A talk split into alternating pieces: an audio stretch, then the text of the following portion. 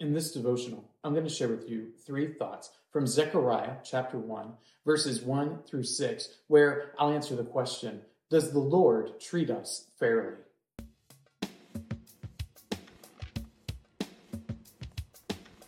Zechariah chapter 1, verses 1 through 6 says, In the eighth month, in the second year of Darius, the word of the Lord came to the prophet Zechariah, the son of Berechiah, the son of Iddo saying, The Lord was very angry with your fathers. Therefore say to them, Thus declares the Lord of hosts, Return to me, says the Lord of hosts, and I will return to you, says the Lord of hosts. Do not be like your fathers, to whom the former prophets cried out, Thus says the Lord of hosts, Return from your evil ways and from your evil deeds. But they did not hear or pay attention to me, declares the Lord. Your fathers, where are they? And the prophets, do they live forever? But my words and my statutes, which I commanded my servants the prophets, did they not overtake your fathers? So they repented and said, As the Lord of hosts proposed to deal with us for our ways and deeds, so he has dealt with us.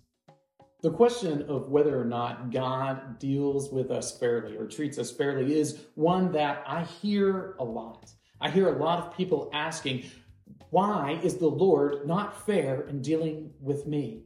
Well, the fact of the matter is that the Lord is always just. He is always just. He is never unjust. Every person that the Lord deals with will receive either justice or will receive mercy. And understanding this helps you to understand that the Lord is perfectly fair in how he deals with everyone. And the way the Lord deals with the people of Israel in the book of Zechariah helps us to see that, in fact, the Lord does deal with us fairly. Here are three thoughts from Zechariah chapter 1, verses 1 through 6. Thought number one anger for disobedience. The Lord was angry with the people of Israel. This is why they are taken into captivity. This is why their city, their temple, their nation is destroyed because the Lord had given the people commands and the people did not follow them. Now, here is a simple question. If you are disobedient to your parents, do they have a right to punish you? Yes, of course. Here's another question. If you are disobedient to your parents, do they have a responsibility to punish you? Yes, they do. Are they fair? In punishing you for your disobedience? Yes. Well, the same is true of God. And God was angry at the people of Israel for their disobedience because he had given them commands, commands that they failed to follow. So his anger comes up and he disciplines his children in ways that we might not like or have difficulty reconciling, but that are perfectly just given the crime that Israel committed against him through their disobedience. Thought number two call to repentance. It isn't as if the Lord just immediately smashed the people of Israel right when they disobeyed. That isn't what happened.